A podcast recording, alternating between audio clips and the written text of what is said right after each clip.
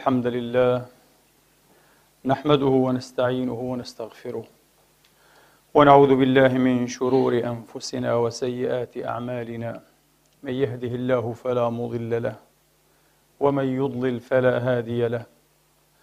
وأشهد أن لا إله إلا الله وحده لا شريك له. ولا نظير له ولا مثال له. وأشهد أن سيدنا ونبينا وحبيبنا محمدا عبد الله ورسوله وصفوته من خلقه وأمينه على وحيه ونجيبه من عباده.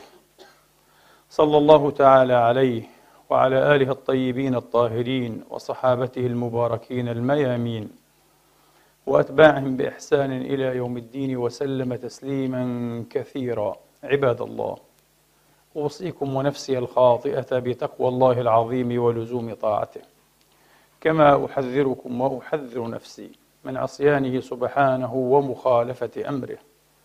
لقوله جل من قائل من عمل صالحا فلنفسه ومن أساء فعليها وما ربك بظلام للعبيد. ثم أما بعد أيها الإخوة المسلمون الأحباب أيتها الأخوات المسلمات الفاضلات يقول الله سبحانه وتعالى في كتابه العزيز بعد أن أعوذ بالله من الشيطان الرجيم. بسم الله الرحمن الرحيم. وليحكم أهل الإنجيل بما أنزل الله فيه ومن لم يحكم بما أنزل الله فأولئك هم الفاسقون وأنزلنا إليك الكتاب بالحق مصدقا لما بين يديه من الكتاب. مصدقا لما بين يديه من الكتاب ومهيمنا عليه. فاحكم بينهم بما أنزل الله. ولا تتبع أهواءهم عما جاءك من الحق. لكل جعلنا منكم شرعة ومنهاجا. ولو شاء الله لجعلكم أمة واحدة ولكن ليبلوكم فيما آتاكم فاستبقوا الخيرات. إلى الله مرجعكم جميعا. فينبئكم بما كنتم فيه تختلفون. وأن احكم بينهم بما أنزل الله. ولا تتبع أهواءهم واحذرهم واحذرهم أن يفتنوك عن بعض ما أنزل عن بعض ما أنزل الله إليك. فإن تولوا فاعلم أنما يريد الله أن يصيبهم. فاعلم أنما يريد الله أن يصيبهم ببعض ذنوبهم وإن كثيرا من الناس لفاسقون. أفحكم الجاهلية يبغون؟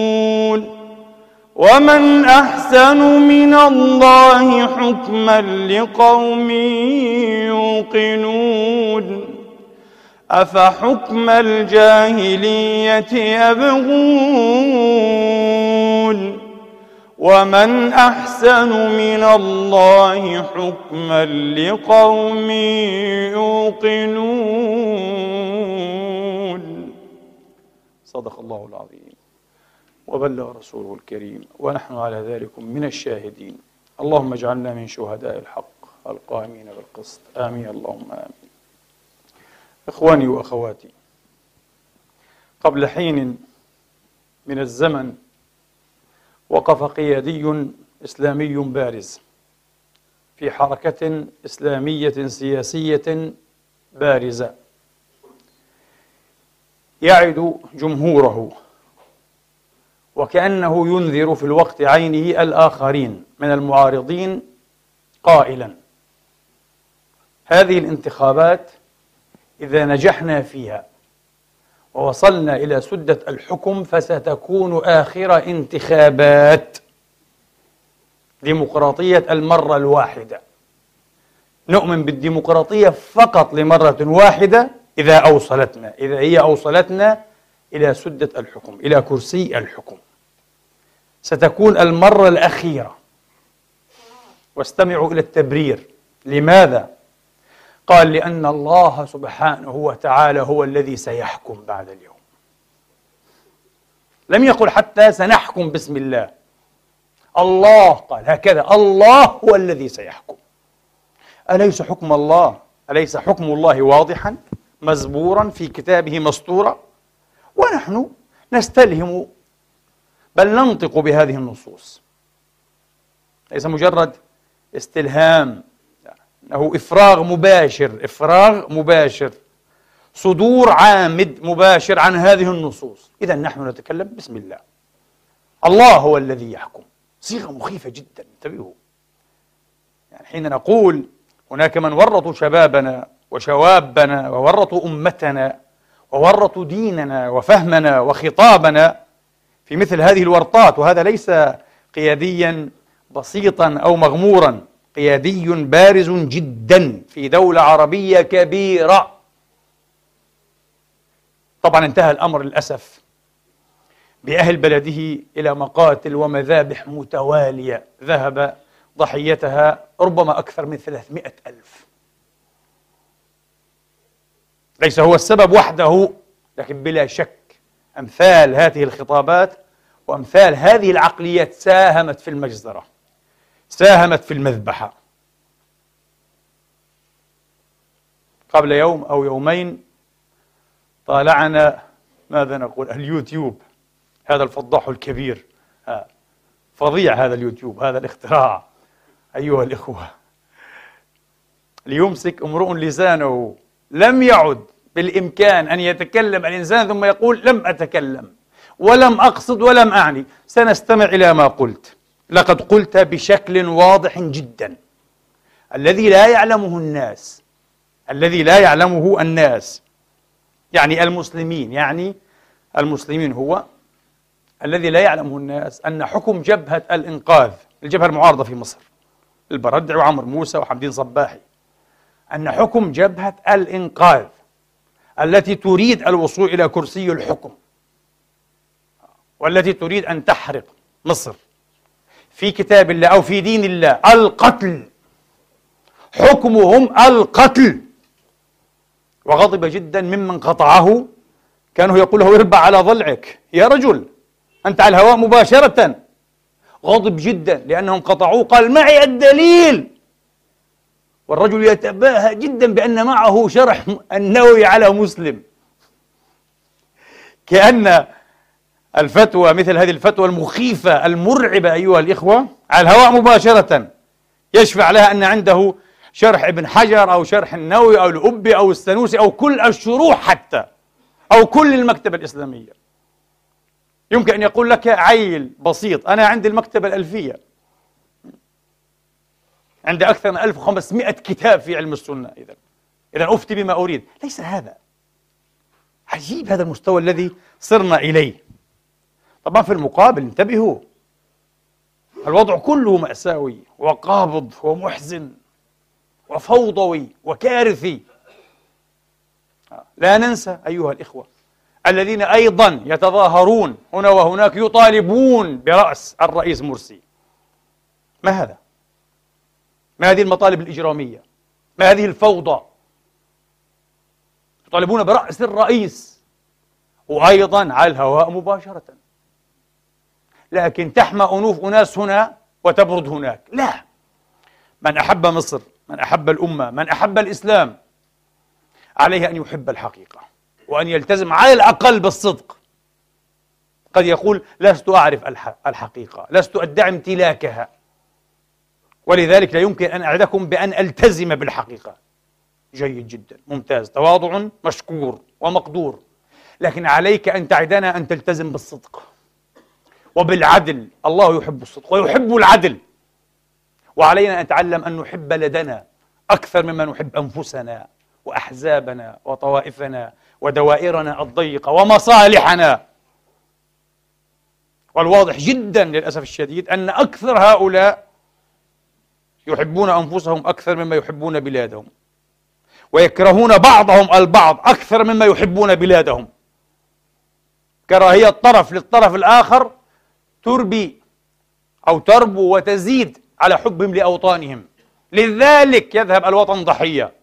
والوطن ليس مجرد أرض أيها الإخوة. الوطن أناس ملايين يوعدون الآن بالمذبحة. هذا وعد بالمذبحة. قبل أيام أيضا طالعنا هذا الفضاح المشكور اليوتيوب بأحدهم لا نعلم من هو لكن واضح من هيئته أيها الإخوة وشكله أنه ينتمي إلى التيارات الدينية بلحية طبعا والخطاب المعجمية واضحة جدا ما شاء الله. لكن معجمية لا تشي بشيء من فهم الإسلام ولا الولاء لروح الإسلام. صدقوني اسمعوه تشي بشيء واحد وهو قال أريد أن أنفس عن نفسي أريد يعني أن أحسسكم بالغيظ في قلبي. كره. هناك كره شديد جدا يا إخواني لكن باسم الدين. ويقول لك الحب في الله والبغض في الله على النحو الذي يفهمه وعلى النحو الذي يبرر به المجزرة والمذبحة. يقول نجيب الشابي في تونس مطلوب رأسه. نطالب برأسه. يحرض على القتل علانية. وشكري بالعيد تقريبا هذا الذي قتل المسكين. آه. نطالب برأسه. برأس نجيب وبرأس شكري بالعيد. وأمثالهما. عجيب يا أخي ماذا؟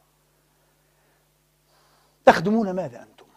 تصدرون عن ماذا؟ ماذا تريدون؟ أنا أقول لكم شيئا واحدا يريدون تقسيم الأوطان. أن تذهب بلادنا في مليون ستين مليون داهية. وعلى فكرة إذا استمر الوضع على ما هو عليه أنا أقول لكم هي ذاهبة. لست أؤمن بمنطق التفاؤل والتشاؤم السديمي. تفاؤل سديمي لا أعرف لماذا أنا متفائل ولا أعرف لماذا أنت متشائم. لا لا لا. أؤمن بالتفاؤل والتشاؤم أيها الإخوة العقلاني.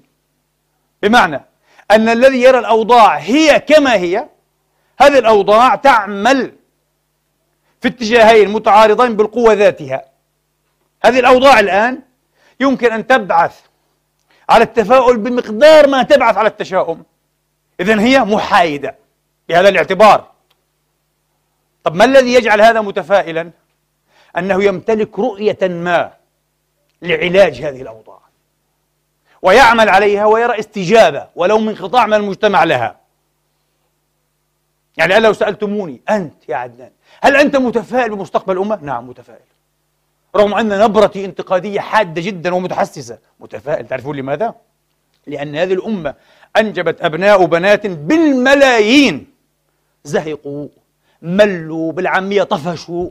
أيها الإخوة وكفروا بكل هذه الصيغ الجامدة الخشبية المحنطة التي أورثتنا التفرقة والذل والهوان الذي نحن فيه. زهقوا طفشوا ملوا سعموا أيها الإخوة من هذا الاستغباء والاستحمار والاستغلال. لهم ولدينهم ولأوطانهم أيضا. من أجل خدمة مصالح ودوائر ضيقة وضيقة جدا. شباب واعون بفضل الله. ومعظمهم شباب جامعي متعلم. وطبيعي أن ننتظر هذا من المتعلمين.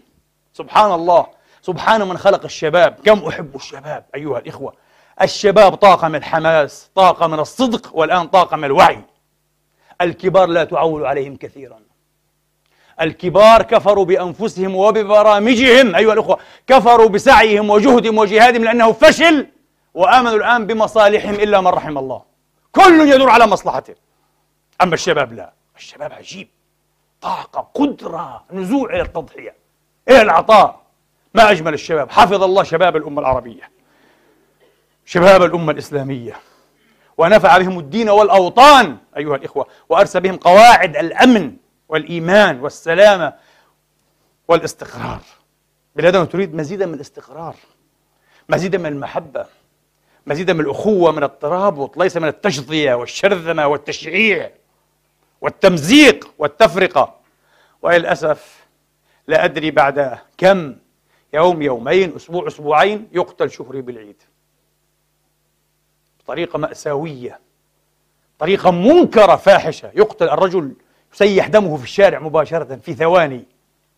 طبعا لا يدري أحد هل الذين قتلوه قتلوه استجابة لتلك الفتوى المجنونة المنفلتة من كل عقال أم استغلالا لتلك الفتوى المتهورة؟ فرق بين المقامين. استجابة للفتوى يعني شباب ديني متطرف مجنون. نسأل الله أن يصلح عقولهم وقلوبهم لأن العطب في قلوبهم قبل أن يكون أيضا في عقولهم. شباب فسدت قلوبهم وخربت عقولهم. رثت وبليت أيها الإخوة. وهم في أول المشوار في أول الطريق. ولكن استغلالا للفتوى جهات مدسوسة. وتعمل لحساب الداسين ودائما هم أجانب. هم في الخارج. ممتاز. حصلنا الآن هذه الفتوى. حصلناها في تونس. انطلقوا الآن اقتلوا الرجل. الشرط أن يكونوا شبابا إيه؟ مسلما متطرفا. لا. قد يكونون. الله أعلم. أيضا 50% 50% لا نعرف. ليس لدينا بينات. لا نتكلم هكذا. قد يكونون مدسوسين. استغلوا الفتوى. والذي فعله هذا الشيخ الأزهري عفى الله عنا وعنه أنه نفس يلعب نفس اللعبة المسكين دون أن يدري. أنا لا يعنيني نيته. نيته لا تعنيني. نحن لا ننقب ولا نشق عن قلوب الناس. هذا ليس من صلاحيات البشر. هذا لرب البشر متروك أيها الإخوة. ومنطق النية الحسنة والنية السيئة هذا منطق سخيف جدا جدا. أن يتكلم به البشر. لا يعنيني. أنا يعنيني ماذا قلت. هذه الفتوى أيضا المتهورة جدا ولا أحب أن أصفها بأكثر من ذلك. هذه الفتوى في أي اتجاه تخدم أيها الإخوة. في أي اتجاه تخدم.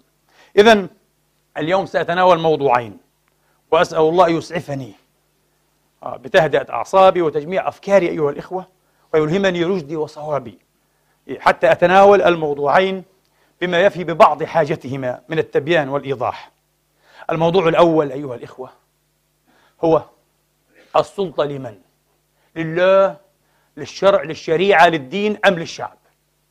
لأن مولانا القائد الإسلامي البارز الذي ساهم بطريقة أو بأخرى في تدمير بلده. أيها الإخوة قال ستكون آخر انتخابات. لماذا؟ لأن الله هو الذي يحكم. إذا حكمنا نحن الله هو الذي يحكم. والله لا يستفتى عليه.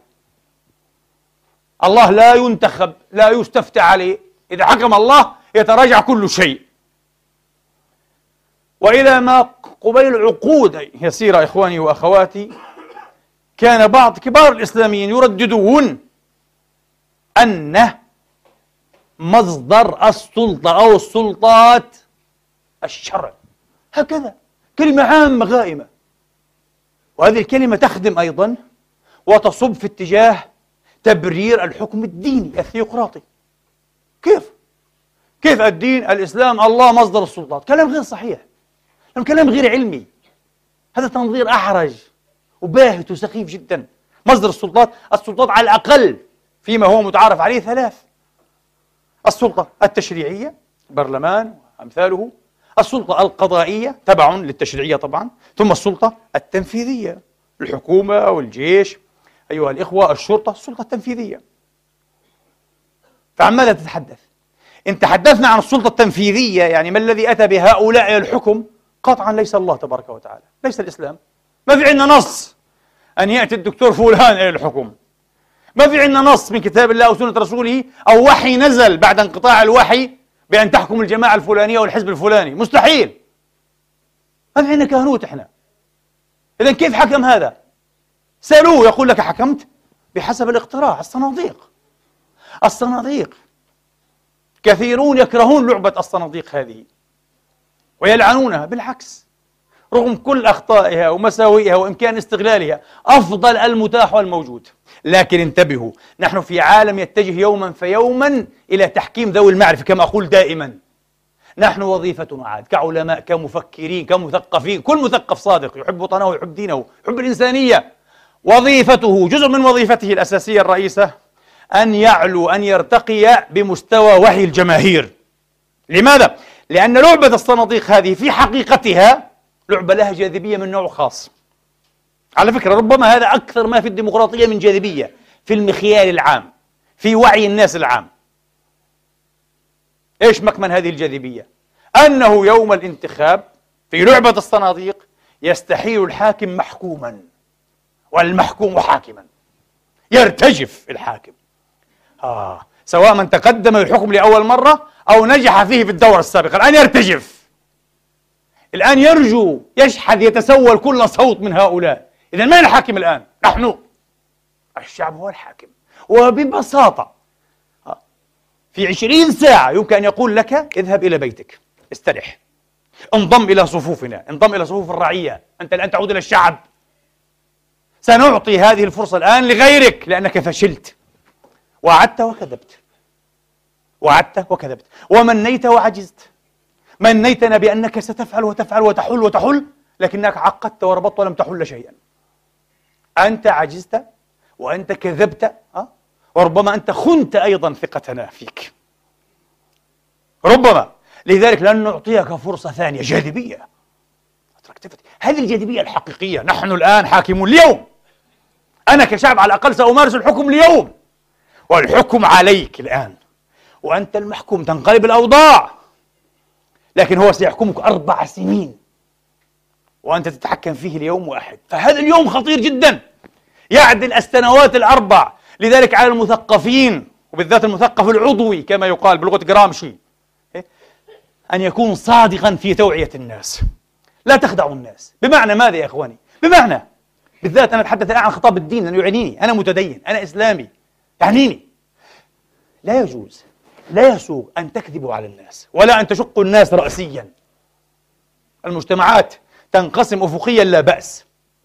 تبحث عن مصالحها عن منافعها أيها الإخوة. أفقيا ما عندنا مشكلة. لكن تشق الناس رأسيا باسم الدين أيها الإخوة هذا موضوع خطر. يعود بالبلوى والعار والشنار على الدين وعلى الأمة وعلى الأوطان. لا أحد يستفيد منه. لذلك لا تخدعوا الناس هنا ولا تخدعوهم أيضا بالمنشطات والكليشيهات التي تكشف عن مدى العجز التنظيري والبرامج لديكم يا أخي نحن عشنا 30 40 سنة نسمع أن حل المشاكل المجتمعية والاقتصادية والسياسية والعسكرية كمان استرداد الأوطان السليبة المسروقة يكون بماذا؟ بتقوى الله بكثرة الاستغفار بالرجوع إلى الله ما هذا؟ هذا يمكن أن يقدمه؟ هذا هذا يقدمه واعظ؟ وهو كلام صحيح 100% لكن في أي إطار يعمل هذا الكلام؟ أنا سأشرح لكم. يعني الآن مثلا هل يقبل من حزب؟ يحكم الناس أن يلهم وربما يوجه. أيها الإخوة أو يأمر حتى منابره ومن عليها أن يفهم الناس أن حل هذه الأزمات يكون بالعود إلى الله بتقوى الله. وأن لو استقاموا على الطريقة لأسقيناهم ماء غدقا ولو أن أهل القرى آمنوا واتقوا لفتحنا عليهم بركات من السماء والأرض. فقلت استغفروا ربكم إنه كان غفارا يرسل السماء عليكم مدرارا. الآيات هل هذا يسوغ؟ هذا خطاب يقبل من واعظ مسكين لا يدعي أنه يقود ولا يحكم ولا يمتلك برنامجا سياسيا. أبدا مقبول منه لكن غير مقبول منك. سأسألك كيف؟ طب كويس. كيف؟ هنا في انكسار في التصور. وفي التنظير يا إخواني.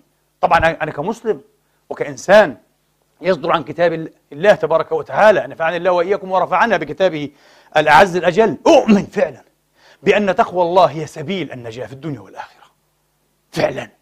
تمتين وتقوية الصلة مع الله سبيل. آه. إلى كل السعادة. لكن في إطار ماذا؟ هذا هو. في هذا الإطار فقط كرؤية فلسفية دينية. أنا كإسلامي كمسلم عندي رؤية فلسفية دينية في الحياة وفي المجتمع وفي السياسة. فقط تقف عند هذه النطق تقريبا وما شاكلها لكن الكيف جواب الكيف يعني في جواب الماذا وجواب الكيف. سؤال الماذا وسؤال الكيف. ما الذي ينقذنا؟ سنقول لك مثلا مراجعة أمر الله. إيه صحيح. هذه خلفية رؤيوية فلسفية دينية طبعا مش فلسفية عقلانية وكذا. أهلا وسهلا كلام صحيح. لكن كيف تستحيل هذه الرؤية الفلسفية الدينية؟ طبعا أقصد الفلسفي شيء كل شامل يعني بدل ما أقول أيديولوجي لا نقول إيه فلسفي ديني. أو حتى رؤية دينية لا بأس بعض الناس لا, لا يحتمل هذه المصطلحات. طبعا من قلة الثقافة من التصحر الفكري يخاف من كل شيء يخاف من المصطلحات يخاف من كل, يخاف من كل شيء. ليس عنده قوة المعرفة التي تعطي شجاعة المبادرة المعرفية. على كل حال. أه الآن سنقول كيف تتحول هذه الرؤية إلى رؤية برامجية؟ رؤية برامجية محددة. عندي مشاكل في شبكات النقل في البنى التحتية مثلا في الاقتصاد في المديونية في في إلى آخره. كيف؟ قل لي كيف؟ لا تقول لي كثرة الاستغفار كثرة الصلاة. تضحك علي. عيب عيب أن نمارس هذا الضحك على الناس باسم الدين. عيب أيضا أن نجعل النصب التي ينبغي أن تكون نصبا سياسية نصبا طائفية. مش صحيح يوم أرى أنا حزبا أيها الإخوة يمكن أن يكون إيه؟ رجالات. من رجالات الإسلام الكبار ساهموا. قد يكونون هم الأشخاص الرئيسيين هم الأشخاص الرئيسيين الذين أسسوا هذا الحزب. لكنه حزب النصاب فيه دائما عند الاختبار نصاب سياسي مش نصاب طائفي. مش نصاب ديني حتى لا يشق المجتمع رأسيا. كيف نصاب سياسي؟ بمعنى هذا حزب عنده برامج واضحة تترجم أشواق الأمة أمان الأمة متطلبات الشعب والوطن. لذلك يدخله المسيحي واليهودي العربي والعلماني واللاديني والإسلامي والإسلامي من كل التشكيلات والتلاوين. النصاب هنا طائفي ديني ولا سياسي؟ سياسي. جميل جدا. واحد يقول لي وين الإسلام طيب؟ أنت مجنون. أنت علماني مش علماني. لا. أقول لك الإسلام يقبع كمرجعية صامتة خلفية صامتة تعطي رؤية كما قلت فلسفية لإدارة الشأن العام بل حتى لإدارة الحياة لفهم الحياة. هذه الرؤية يمكن عبر هذه البرامج التفصيلية المفصلة المترجمة عنها أيها الإخوة التي تتجلى فيها الرؤية عملا وتطبيقا وتنزيلا وتكييفا. يمكن بعد ذلك أن نبرهن على نجاعة هذه الرؤية. والله صحيح. عجيب. هذه الرؤية حين ترجمت في شكل برامج اشتغلت جيدا. نفعت. نفعت الأمة أنقذت الوطن. فأهلا وسهلا إذا بمثل هذا التصور الكوني على أساس ديني. لكن لا يكتفى به على أنه جواب لسؤال ماذا؟ وجواب لسؤال كيف؟ ضحك على الناس. للأسف الوقت يتركنا بسرعة. نعود إلى سؤالنا العتيد. إذا أيها الإخوة لا يمكن أن نقابل بين مرجعية الله مرجعية الدين مرجعية النص مرجعية الشريعة ها؟ وبين مرجعية ماذا؟ الحكومة. بمعنى أن نقول أن نقول إن الحكومة السلطة التنفيذية آه، تستمد مشروعيتها من الشريعة غير صحيح. تستمد مشروعيتها من الشعب من صناديق الانتخابات. وهذا واضح. والإسلاميون في الجملة يوافقون على هذا. يوافقون يقول لك صحيح مضبوط نحن نحتكم إلى الصناديق إلا أمثال أخينا. ديمقراطية المرة الواحدة. مرة أولى وأخيرة. تصور كارثي. لكن فيما عدا ذلك بفضل الله الإسلاميون يوافقون في الجملة على هذا. طيب إذا وين المقابلة؟ المرفوضة. آه. طبعا القضائية ما في مشكلة. في نهاية المطاف السلطة القضائية تبع للسلطة التشريعية. طبعا لأنها قضائية ليست تشريعية ما عندناش خلاف فيها؟ وين ينحصر الخلاف؟ لابد أن نحرر محل النزاع. محل النزاع هو هنا. في الديمقراطيات الغربية في الدول المتقدمة أيها الإخوة مرجعية التشريع من حيث أتى الشعب. لذلك عندهم شيء طبيعي. يصوت الآن على حل مثل الجنسية المثلية. زواج الرجل بالرجل. إذا أخذ هذا إيه المشروع؟ 51% ينفع خلاص. بصير جائز ويقنن. آه ولا يجرم. عندهم هذا الشيء. وقس على هذا إيه؟ عشرات ومئات الأشياء الأخرى. في الإسلام لا يجوز. في الإسلام لا يصح أن يستفتى الناس على ما حرم الله تحريما قطعيا. لا ندحة فيه لا مجال فيه للاجتهاد. واحد يقول لها عشان هيك بنقول لكم إحنا ديمقراطية منقوصة. ما يمكن الديمقراطية لا تصلح. وهنا طبعا يبرز لك اثنان. المسلم السلفي أو السلفوي إنجاز التعبير يقول لك قلنا لكم الديمقراطية كفر. تحلل ما حرم الله. تضع أحكام الله القطعية أيها الإخوة. موضع إيه؟ الاستفتاء والانتخاب. يستفتى عليها. لا يجوز. هذا حكم الله. أفحكم الجاهلية يبغون؟ وقضية التحكيم والموجود سيد قطب قصة أدبيات واسعة جدا في العصر الحديث. ويأتيك إيه؟ العلماني والليبرالي المتطرف. في تطرف شديد عندنا أيضا في العلمانية والليبرالية العربية هذه. آه الفطيرة غير الناضجة. وكم لقينا إحنا من حكم العلماني في البلاد العربية؟ كانت حكومات علمانية كم لقي الكل منها؟ حتى دعاة الحريات والليبرالية كم لقوا مش فقط الإسلاميون الذين لقوا الكل لقي منها. آه. علمانية غير تعددية. علمانية دولانية. علمانية دولانية. statist secularism آه. تؤمن بقوة الدولة وصلاحية الدولة. أن تذبح وأن تزن وأن تقتل في سبيل الاستقرار. عجيبة أي علمانية هذه؟ هذه علمانية ضد العلمانية التعددية أصلا. موجودة في بلادنا وبكثرة انتبهوا للأسف الشديد ومن أيام عصر النهضة موجودة. العلمانية الدولانية الدولتية. سيقول لك العلماني المتطرف ها والمتحمس المحترق إيه قلنا لكم الديمقراطية لا تركب عليكم لا تركب على بلادكم لا تركب على هذه الأوطان طالما هي متشبثة بأذيال الدين. وإيش الحل يا مولانا؟ تخلصوا من هذا الدين. انساقوا في من سخنا فيه نحن أوجدنا أنفسنا مسوقين فيه. حاربوا الدين. طبعا حرب الدين من تحتها حرب ماذا؟ القيم المجتمعية. القيم الأخلاقية التي إيه؟ ربما هي فقط الآن أحسن ما بقي في حياتنا.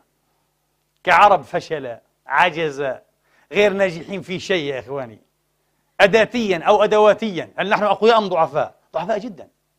أدواتيا ضعفاء جدا. لكن لما لا نكون أقوياء في مجالين على الأقل. المجال الرؤيوي يكون لدينا رؤية قوية رؤية سياسية رؤية كونية رؤية فلسفية قوية للحياة للإنسان أه؟ للفرد للجماعة للأوطان لماذا؟ ما الذي ينقصنا؟ أيضا وتبعا لقوة الرؤية يكون لدينا الإرادة القوية لذلك قلت لكم لا نؤمن بالتفاؤل والتشاؤم السديمي بمعنى أه؟ أن الظروف هي كما هي حين تراها يمكن أن تبعث على تفاؤل يمكن أن تبعث على تشاؤم بنفس القوة. إذا هي محايدة. طب ما الذي يبعثك على التفاؤل؟ أجبنا السؤال الرؤية. لدي رؤية. أعرف كيف يمكن أن نخرج من هذه الأوضاع. لذلك أنا متفائل. أنت تفتقد إلى هذه الرؤية. أنت متشائم. مش من أجل الأوضاع من أجل أنك ترى الأوضاع ولا ترى وسيلة للخروج منها. لعلاج هذه الأوضاع الزرية الهابطة القاتمة. ما عندك رؤية؟ فتتشائم تقول أنا متشائم. ما عنديش ما يدعوني إلى التفاؤل وحق لك. مش لأن الأوضاع تحتم أن نتشائم لا لأنك فقير إلى الرؤية. هو غني بهذه الرؤية يتوفر على رؤية. لذلك إذا كنا ضعفاء أيها الإخوة وغير أقمناء أدواتيا لما لا نكون أقوياء رؤيويا وإراديا؟ هذا الذي نحتاجه. لكن لسنا بعد لسنا بعد هناك لسنا بعد هناك. نعود إلى المسألة. إذا كيف الخروج من إيه؟ من مأزق مصدر شرعية السلطة التشريعية. هل هو الشعب أم الشريعة؟ أنا أقول لكم والله المسألة سهلة. كما يقول لك الحقائق الواضحة الصغيرة في المسائل الكبيرة. مسائل كبيرة وتشق الأمة وتمزق الشعوب والأوطان. ولكن يمكن أن تضبط الرؤية فيها والحكم عليها بحقائق بسيطة. ما هي؟ هذه مسألة دستورية. محكومة أيها الإخوة بمعنى دستوري. الدساتير عموما تنظم إيه؟ في فصول أربعة في أقسام أربعة. مجال تعريف الهوية والمشخصات القومية. مجال تعريف نظام الحكم وما يتعلق به. مجال تحديد الحقوق والواجبات. مجال الأحكام الانتقالية. هذه الدساتير إذا أول شيء يطالعها في الدستور ما يتعلق بتشخيص الأمة وهوية الأمة. في الدساتير العربية حتى العلماني منها. في معظمها على الإطلاق. كان ينص على أن المصدر الرئيس للتشريع الشريعة الإسلامية. علمانية دساتير علمانية تكره الدين والمتدينين لماذا؟ لأنها لا تستطيع إلا أن تكون كذلك. أنت دستور لشعب مسلم يصلي ويصوم وملتزم بأحكام الشريعة في العموم يا أخي. وهو إلى الآن هذا الشعب بفضل الله لم يرى لم يرى أن يتخلى عن هذا الدين وأن يكفر به بالعكس متشبث بهذا الدين. إذا عليك كنظام حكم أن تعكس هوية الشعب.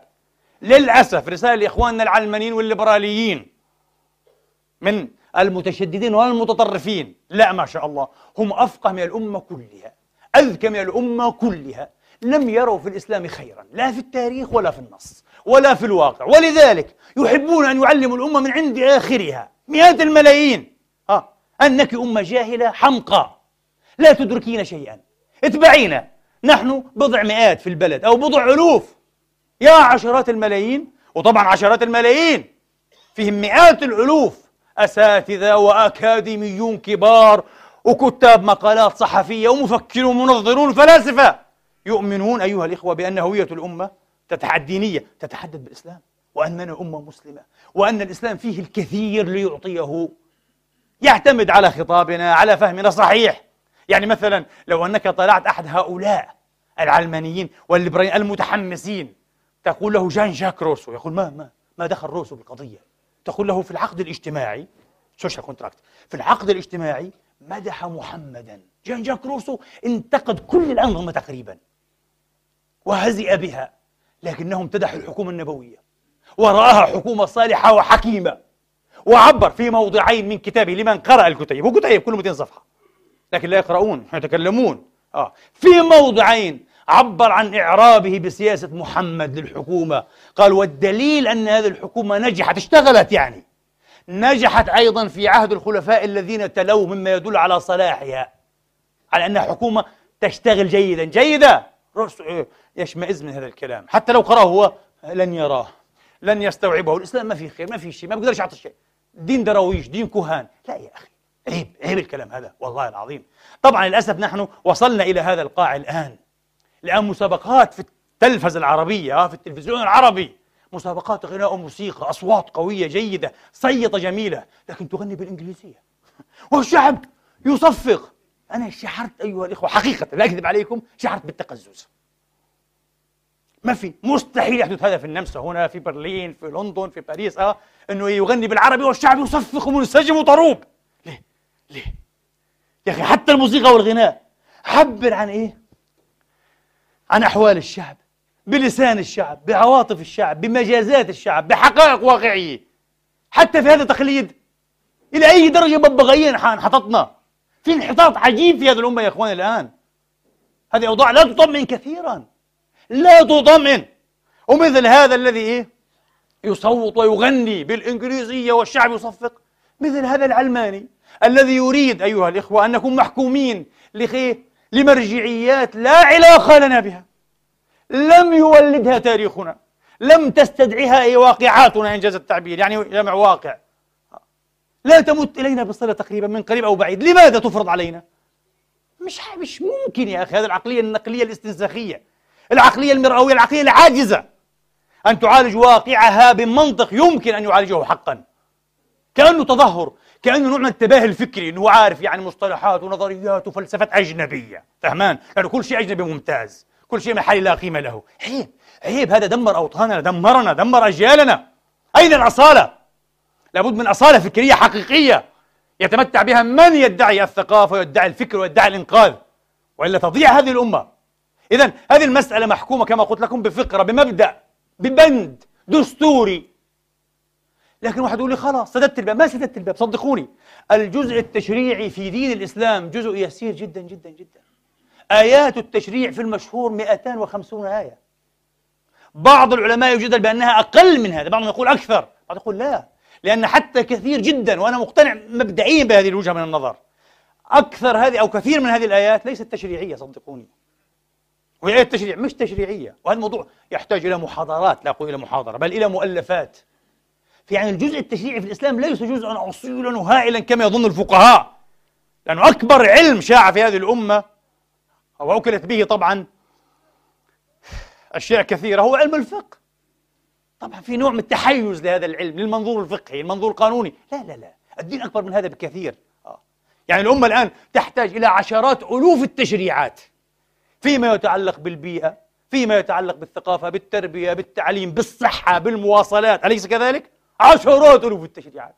لن تجد أي معارضة لا من الدين أيها الإخوة ولا تصد بالعكس أنا أقول لكم حتى التشريع الإسلامي رغم أنه يستند إلى نصوص محدودة جدا من كتاب الله تبارك وتعالى في جوهره مدني.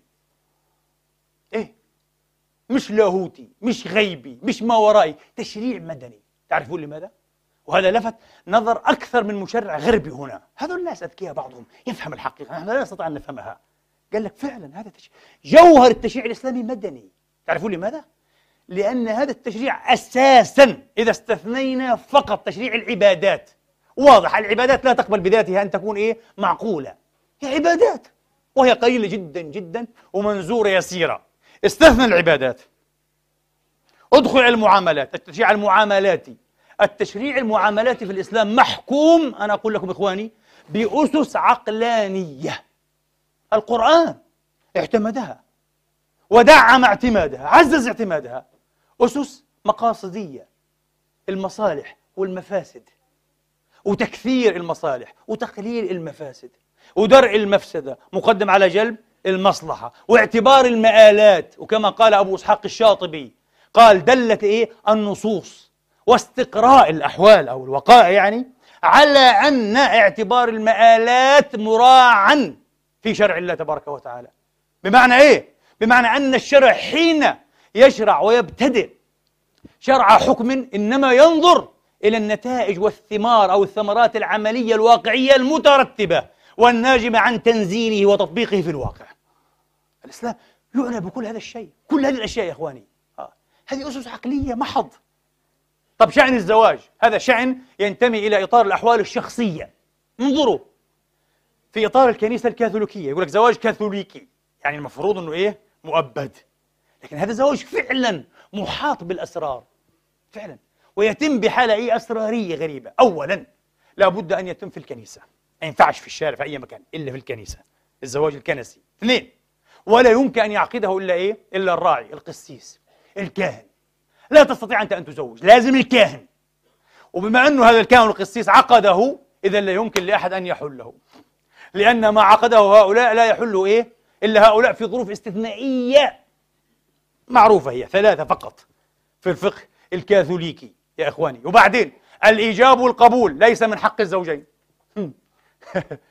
مش مثل ما عندنا. لا أبدا. هو يقول إيه؟ أنا فلان الفلاني الراعي القسيس. بصفتي كذا كذا. أنه قسيس وراعي لأبرشي أو كذا. أعلنكما زوجا وزوجة. من الآن وإلى الأبد في طول الحياة ومش عارف إيه. أعلن. شو تعلن؟ يا أخي هذا شأني. في الإسلام لا. الإيجاب والقبول من حق الزوجين. زوجتك نفسي أو زوجتك كريمتي ابنتي على كذا قال قبلت. هذا إحنا. إحنا يا أخي شأننا نحن. زوجها ليه؟ آه. وبعدين يتم في المسجد يتم في المحكمة يتم في الشارع يتم في المقهى في بيتها في بيتك في أي مكان. الأرض كلها مسجد وطهور. ما في فصل حدي صارم المقدس والمدنس والدنيوي والديني الكهنوتي. ما في عندنا الكلام هذا. شو سلس. وبعدين من الذي يستطيع أن يزوج؟ كل مسلم يستطيع أن يزوج لكن وفقا للأحكام الشرعية. إذا كان بيعرفها مش شرط يكون مأذون ولا عنده لحية ولا عنده كتاب رسمي من الدولة أبدا لحاله. عادي. في المسجد هنا زوجنا المئات من الناس. في خمس دقائق انتهى كل شيء. إيه؟ هذا هو. في الزواج؟ في الزواج. ما عندنا ما عندنا. روح التشريع في الإسلام هي روح مدنية يا إخواني. روح مدنية. لذلك ما عندنا مشكلة. أننا نستمد ونستلهم ونستفيد من الخبرة البشرية كما قلت ونشرع لعشرات آلاف القضايا كما قلنا في الشؤون المذكورة وغيرها دون ما حريجة ما عندنا أي مشكلة الحمد لله. لكن فيما عدا ذلك المجتمع يا إخواني المجتمع هو لا يريد لا يحب أصلا لا يؤمن بأن يستفتى على قواطع دينه وأخلاقه. المجتمع يرفض هذا. خلاص هذا المجتمع. لابد أن نكون متواضعين أمام إرادة إيه؟ المجتمع. إرادة واحد يقول لي والأقلية؟ ما في عندنا مشكلة. الأقلية في الدين. عبر التاريخ واقرأوا دراسة المفكر المنصف والعقل الجبار المسيحي اللبناني جورج قرم تعدد الأديان وأنظمة الحكم. هي رسالته للدكتوراه في باريس في الستينيات. من أروع ما يكون على الإطلاق. والنتيجة أن الحاضرة الإسلامية ها؟ المدينة الإسلامية ال capital الإسلام ال capital الإسلامي غير مسبوق أيها الإخوة وغير ملحوق إلى وقت قريب في التعاطي مع الآخر الملي والديني. صدر الإسلام واسع جدا جدا جدا للآخرين.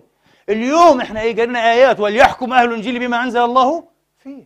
هذا هو أسس أو أساس ما عرف بالمحاكم الطائفية في التاريخ الإسلامي.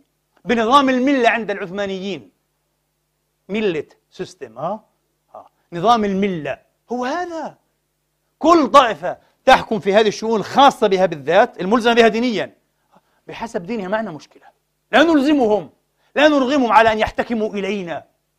وليحكم أهل الإنجيل بما أنزل الله فيه؟ وأهل التوراة بالتوراة وهكذا. ما عندنا أي مشكلة. حرية عجيبة جدا. الإسلام أتاح هذا. أكثر من مستشرق عشرات المستشرقين والمؤرخين قالوا قالوا لو أن المسلمين سلكوا إزاء غير المسلمين كما سلك النصارى مثلا الكاثوليك إزاء المسلمين ما بقي مسيحيا في الشرق العربي كله. كان ولا في الدولة العثمانية. كان قاضين عليهم من عند آخرهم. أبدا الإسلام عمره ما كان هيك قصده. أبدا أبدا. وعلى فكرة الدولة العثمانية دفعت ثمنا مرا صعبا فتتت وقسمت بسبب أن هذه الأقليات الطائفية تحولت في نهاية المطاف في القرن التاسع عشر وفي أول العشرين إلى دول داخل دولة. واستغلها الاستعمار الخارجي. أرنولد تومبي في البداية قبل 17 قرأ المسألة الشرقية المسألة التركية أيها الإخوة. وطبعا سب تركيا والعثمانيين والإسلام قال لك ناس متعصبون ناس قتل كذا. وبعدين تخصص في المسألة. شوف الاعتراف بالحق فضيلة المؤرخ الإنجليزي الكبير قال لا سوري أعتذر. أنا أعتذر. المسألة الشرقية اكتشفت أنها مسألة غربية. الغرب الاستعماري كان يلعب بهذه الطوائف. دمرها ودمر معها الدولة العثمانية. وإلا لا العثمانيون لم يكونوا كما كنت أتصور. سوري أبا وداد أنا أعتذر عما قلت. هكذا هذا الإسلام صدره واسع جدا بفضل الله تبارك وتعالى. الآن كم مسلم في صقلية؟ ولا مسلم. مسلم أصيل ها مش مسلم مهاجر مثلنا ها. في إسبانيا ما في ولا واحد.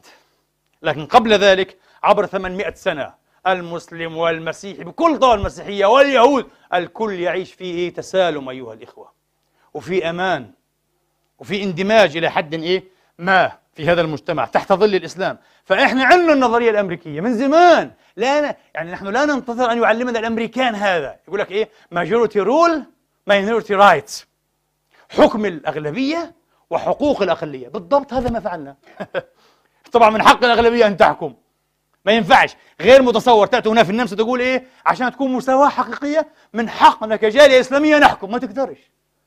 آه Minderheit أنت أقلية minority ما تقدرش كيف؟ فيه. ما في لعبة ديمقراطية مين حينتخبك أخوك وبس وبعدين المجتمع الثاني؟ لا يجب أن نكون واقعيين. فهذا هو شعار الديمقراطية الأمريكية. حكم الأغلبية وحقوق الأقلية. majority rule minority rights هذا في الإسلام من أول يوم بفضل الله تبارك وتعالى. نحكم كأغلبية من حقنا عدل. لكن الأقليات كلها لها حقوقها. أختم نقاشي لهذه النقطة بكلمة. ثم أمضي إلى المسألة الثانية. طيب. يأتيك أعداء الديمقراطية في العالم العربي الإسلامي يقولون لكن ماذا تحت تأثير القصف الإعلامي والتغريب الفكري وتزييف وعي الأمة الديني والإيه؟ والملي؟ ماذا لو أن الأمة في يوم من الأيام قريب أو بعيد تحللت من دينها وصارت تطالب بتغيير هذه المادة في الدستور ولا تريد أن تعتمد شرع الله تبارك وتعالى كمصدر إيه للتشريع؟ رئيس. وتريد أن تجري كما تجري الأمور إيه؟ في الغرب هنا. أن نشرع كل ما أردنا. 50% زائد واحد. ماذا؟ لذلك نحذركم من الديمقراطية. جوابي بكلمة واحدة. بالله عليكم. هل الديمقراطية هي التي بعثت وحفزت أو أرغمت وأكرهت الشعب على أن ينتهي إلى هذه النتيجة؟ مستحيل. ما دور الديمقراطية هنا؟ أنا أقول لكم دورها تماما مثل دور الاستطلاع استطلاع الرأي والاستبيانات أيها الإخوة. كاشف دور كاشف. يكشف عبر صندوق الانتخابات كما تكشف الاستطلاعات والاستبيانات عن تحول ثقافي تحول أيديولوجي عقدي في الأمة. الأمة تحللت من دينها. الأمة كفرت بهذا الدين. مجموع الأمة كفر بهذا الدين. ما عاد لا يريد هذا الدين. هذه مش مشكلة الديمقراطية ولا الاستبيان ولا الصناديق بالعكس شكر الله لهذه الصناديق أنها إيه فتحت أعيننا على الحقيقة المرة طبعا الصعبة علينا وهذه الحقيقة تستدعي ماذا؟ اليأس والتخاذل أو تستدعي الجد في إعادة النظر في المسألة لماذا تحللت الأمة من دينها؟ هذا موضوع طويل جدا جدا جدا طبعا يبدو إذا حصل. لا قدر الله لأن هذا الدين أثبت في آخر عشرين سنة أنه أذى للمذبحة أذى للتفريق أذى لتقسيم الأوطان أذى للكراهية. الناس كفرت بهذا الدين. هذا الذي يجعل كما قلت غير مرة وأنا آسف جدا وأعتذر من إخواني وشعبي الجزائر العظيم عدد المرتدين في الجزائر يتنامى يوم بعد يوم. آه انتبهوا. لذلك العمل الصحيح إزاء هذه الحقيقة المرة المخيفة أن نضاعف الجهود في إعادة بلورة وصياغة فهم جديد حقيقي جوهراني أو جوهري للإسلام. يتماشى مع العصر أيها الإخوة ويعكس أعلى درجات الأفضلية الأخلاقية التفوق الأخلاقي. بحيث أن الشاب المسلم لا يجد حتى خارج إيه الإسلام ما يمكن أن يوازيه في هذا التفوق الأخلاقي. في التفوق الإنساني إلا رحمة للعالمين. هنا أنا أقول لكم مش فقط أبناؤنا أبناؤنا وغير أبنائنا سينعطفون مرة أخرى إلى الإسلام الهجرة المعاكسة. سيهجرون تلك المعسكرات العدمية التي لا تعطي معنى حقيقيا للحياة. إلى هذا إيه؟ المعسكر الجديد إن وجد وإن شاء الله هو موجود. ويشتغل أيضا. موجود في, في الإسلاميين ناس متنورون عقول كبيرة قلوب نظيفة أرواح طاهرة. تبلور خطابا جديدا. يمكن أن يشكل إنقاذا حقيقيا للأمة ولغير الأمة بإذن الله تبارك وتعالى. أقول قولي هذا وأستغفر الله لي ولكم.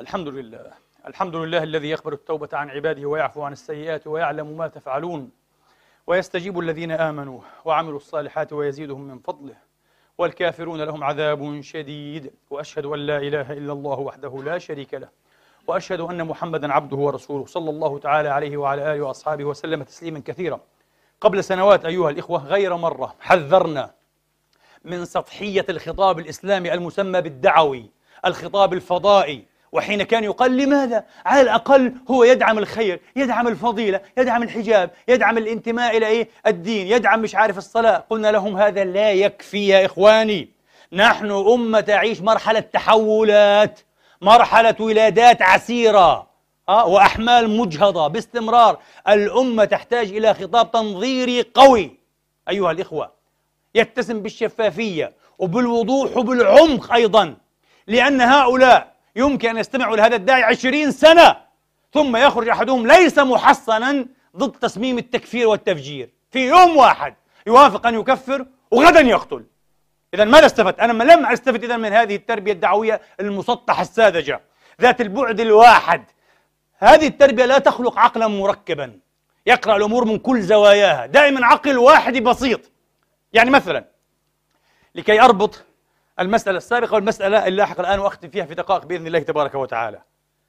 هناك الآن من الدعاء ومن أبناء الإسلام من يقول ولو ولو وإن ارتد معظم الشعب على الإسلام ما دامت السلطة في أيدينا سنرغمهم على حكم الله. غير صحيح. أبدا. حاشا لله. الله لن يدخل انتخابات. انتبهوا. الله لا يحتاج إلى أصوات ناس تعبده نفاقا. وتعبده كرها لا إكراه في الدين لا إكراه في من أين أتيت بهذا يا شيخ؟ يا مولانا يا أخي يا حبيبي من أين أتيت بهذا؟ يقول النبي ألم يحطم الأصنام يوم فتح مكة؟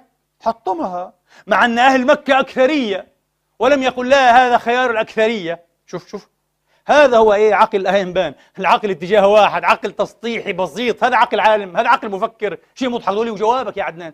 سهل جدا يا إخواني واحد.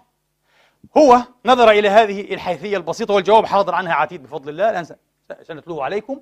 ولكن أغفل أغفل ما هو أهم منها ألف مرة وهو أن النبي فيما صح وثبت واستقر لم يرغم كفار مكة على الإسلام ولم يخيرهم بين الإسلام وبين القتل كما كنا نعلم خطأ وباطل وكذب على رسول الله وعلى سنته وسيرته. تركهم أحرارا. فأسلموا خيارا وطواعية وسماحة. ومنهم من بقي على كفره وأسلم بعد حين يسير مثل سهيل ابن عمرو لم يسلم. انتبهوا يوم فتح مكة؟ ومثل صفوان لم يسلم وأسلم بعد حنين. لأن النبي تركه ما في. لا إكراه في الدين. إيش الفائدة ها؟ وحتقول لي مسألة الأصنام هم تركوا هذا. لم يلتفتوا إليه. هذا مهم جدا جدا. لم يرغمهم. كيف يرغم أناس على دين لا يعتقدونه لا يؤمنون به؟ مش معقول هذا. مش متصور أصلا. ولا يأتي به الإسلام طيب ومسألة الأصنام أنا أقول لكم مسألة الأصنام يمكن أن نتعاطى معها من أكثر من زاوية الزاوية التي ترجح ربما ها الحكم الصحيح المفترض والمقترح فيها هي هذه ما الذي حصل؟ ما هي القضية؟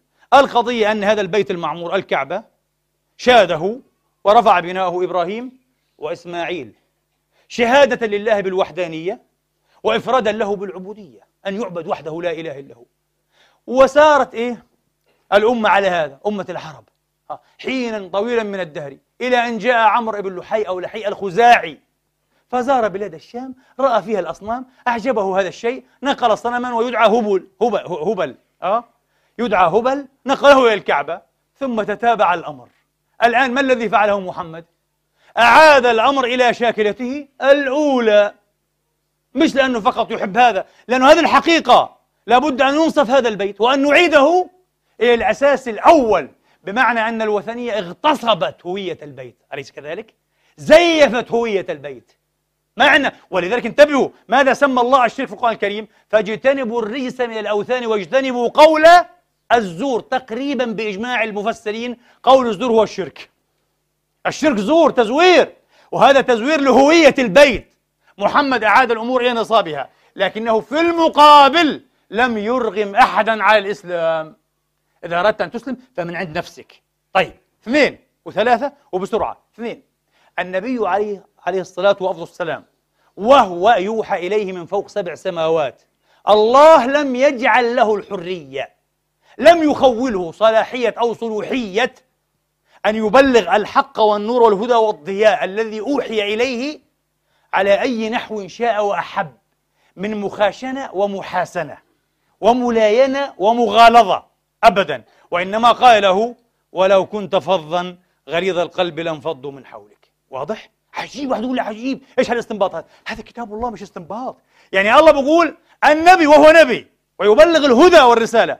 ما عندوش صلاحية أن يبلغ الحق بأي طريقة شاء. بعنف. بقسوة. ممنوع. طب هل عنده صلاحية أن يرغم الناس على الحق؟ ما إحنا بنقول لك ما عندوش صلاحية في الأسلوب. عنده صلاحية فيما أكثر من هذا؟ ممنوع طبعا. ولذلك الله تبارك وتعالى لمن كان له قلب أو ألقى السمع وهو شهيد لم يبهض ولم يثقل كواهل المسلمين في مكة المكرمة بتشريعات. تقريبا ما في تشريع في مكة. خلى حالات يسيرة جدا جدا جدا وفي تعدادها تكلف من بعض الأئمة. آه. لماذا؟ لأن الظروف المجتمعية أيها الإخوة لا تعين على ذلك. مع أن المسلمين حتما كانوا إيه؟ يتشوقون ويحبون هذا. أن الله يكلفهم يعطيهم إيه؟ هوية الآن محددة حتى تشريعيا. لكن الله لم يفعل لأن الظروف لا تعين. واحد يقول لي معناها آه إذا من باب أولى ما ينفعش أن نكلف الناس وأن نلزمهم بما لا يلتزمونه لا يريدونه أصلا. أكيد ما ينفعش أكيد. مش لأن الظروف لا تعين هم لا يريدون. هذا حقيقة الإسلام هذه حقيقة الحرية التي تتيحها الإسلام. أخيرا يا إخواني كيف الجواب عن أخينا هذا الشيخ الأزهري عفى الله عني وعنه؟ اللي قال جبهة الإنقاذ حكمهم القتل. وتأبط كتاب إيه؟ الإمام النووي على مسلم رضي الله عن النووي عن مسلم. آه. قال النبي قال كده النبي أفتى النبي أفتى يا إخواني. المشكلة قال لك حديث عبد الله بن عمرو بن العاص. وفيه قال صلى الله عليه وسلم ومن بايع إماما فأعطاه صفقة يمينه. وثمرة فؤاده فإن استطاع أن يطيعه فليفعل. ها؟ أو فليطعه إن استطاع. فإن جاء رجل ينازعه فاضربوا عنقه أو رأسه بالسيف كائن من كان. قال هذا اللي بصير. وهذول بنزعوا الرئيس مرسي على الرئاسة يقتلون. هذا حكم رسول الله. واستشهد بالحديث الآخر من أتاكم وأمركم جميع على رجل واحد يريد أن يشق عصاكم فاضربوا عنقه كائنا من كان. قال هذا هو. أنا ما أفتيت تعليقات سريعة. أولا هذا خلط معيب وكارثي مش بس معيب كارثي بين مقام الإفتاء ومقام القضاء. هذا مش إفتاء انتبهوا هذا قضاء. لو قال شارحا هكذا مجرد شرح. الأحاديث تقول كذا كذا كذا. والشراح يقولون كذا كذا كذا وفصلوا في معنى النزاع والمنازعة. أقاويل كثيرة هو لم يتعرض لها. نقول هذا قاعد بفتي وبعلم بدرس. أه؟ لكن أن تقول لي إيش حكم جبهة الإنقاذ هذا تنزيل لفتوى أنت فهمتها على واقع معين هذا إيه؟ نشاط قضائي هذا اشتغال قضائي أنت لست قاضيا. لماذا تمارس دور القاضي؟ على هذا المنبر أعتقد قبل أشهر. أنا حذرت من هذا أليس كذلك؟ حذرت من الخلط بين إيه؟ ممارسة الفتوى المدعاة وممارسة القضاء. لكن بعض الناس ممكن يفتي ويقضي ويأخذ مسدس ويروح ينفذ كمان. ما شاء الله عليه. إذا تذهب الدولة إيش؟ إلى حيث ألقت. لا نحتاج دولة. نحن نشرع ونحن نقضي نحن ننفذ. الدولة لا دور لها. كارثة يا إخواني. حتقولوا طيب بغض النظر عن هذا الفتوى مدى صحتها غير صحيحة هنا بالمرة لا من قريب ولا من بعيد. تعرفون لماذا؟ كيف يمكن أن نفسر النزاع؟ فإن جاء أي رجل ينازعه. ها؟ إيش معنى النزاع؟ النزاع هو النزوع المسلح النزاع المسلح. فرق وميليشيات وجيش تقتل في الناس وتقتل في الحكومة. ها؟ هذه لابد أن نتصدى لها. تصديا ماديا عسكريا. هذا النزاع بدليل حتى لو طول عليكم هذا يحتاج إلى خطبة. لكن بدليل سيدنا عثمان بن عفان رضوان الله تعالى عليه الخليفة الشهيد المظلوم.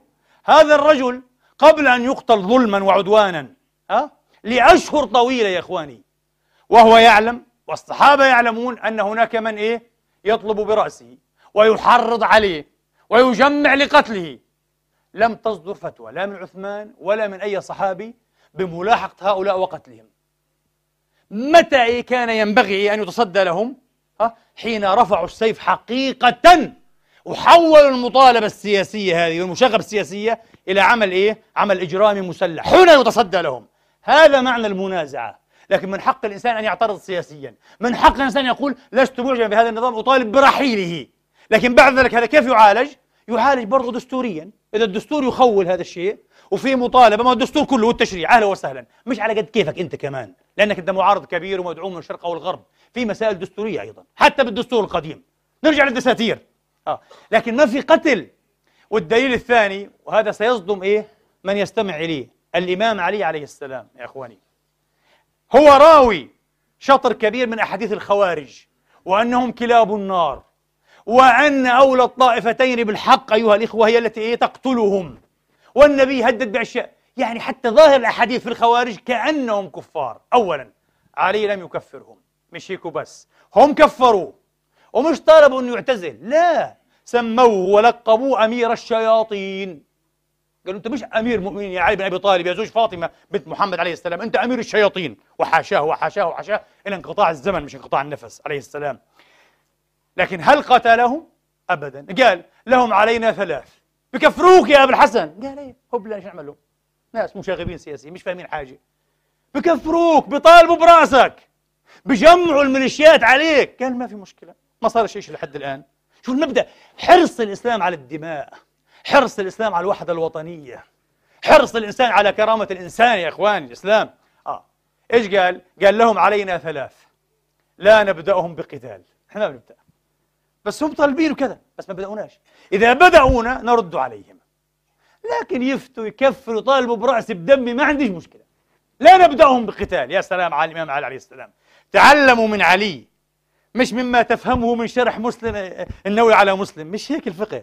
مش هيك الدين. مش هيك العقل. مش هيك تدار الأوطان في لحظة الأزمات. تفجر الوطن تفجر الأمة. بعدين قال إيه؟ ولا نمنعهم مساجد الله. اليوم يمنعونها. وقلت لكم في الخطبة السابقة مئات المساجد في بلاد الثورات الربيع العربي الآن لا يدخلها إلا إيه؟ أبناء لون خاص من الإسلاميين. تدخلها أنا وأنت بدق روسنا ممنوع. إيه انشقت الأمة رأسيا. إيش أصبحنا أسوأ من الخوارج يعني عندهم. إيه. علي قال لا لا نمنعهم مساجد الله. ونعطيهم من الفيء ما كانت يدهم ها معنا على عدونا وعدوهم. إذا قاتلوا أعداء الأمة نعطيهم الغنائم والأفياء كمان. يا سلام على الإنصاف يا سلام. لكن أعظم ما في هذا أنه قال لا نبدأهم بقتال حتى وإن كفروني وطالبوا برأسي ودمي. فما تقوليش يا مولانا غفر الله لي ولك وعفى الله عني وعنك؟ أنه حكم جبهة الإنقاذ مش دفاع عن جبهة الإنقاذ. جبهة الإنقاذ لا تعجبني ولا تغريني وأنا أرى رأي العين أيضا.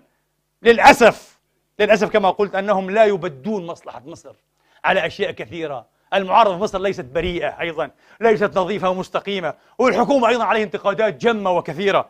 علينا أن نبدي مصلحة الوطن ومصلحة الدين. علينا أن نلتزم بالصدق. مش قادرين نلتزم بالحقيقة؟ نلتزم بالصدق. ونقول ما نعتقد وما نرى. نسأل الله تبارك وتعالى أن يهدينا سبل الرشاد. اللهم إنا نسألك الهدى والتقى والعفاف والغنى. اهدنا لما اختلف فيه من الحق بإذنك. إنك تهدي من تشاء إلى صراط مستقيم. جنبنا الفتن ما ظهر منها وما بطن. اللهم ألف بين قلوبنا.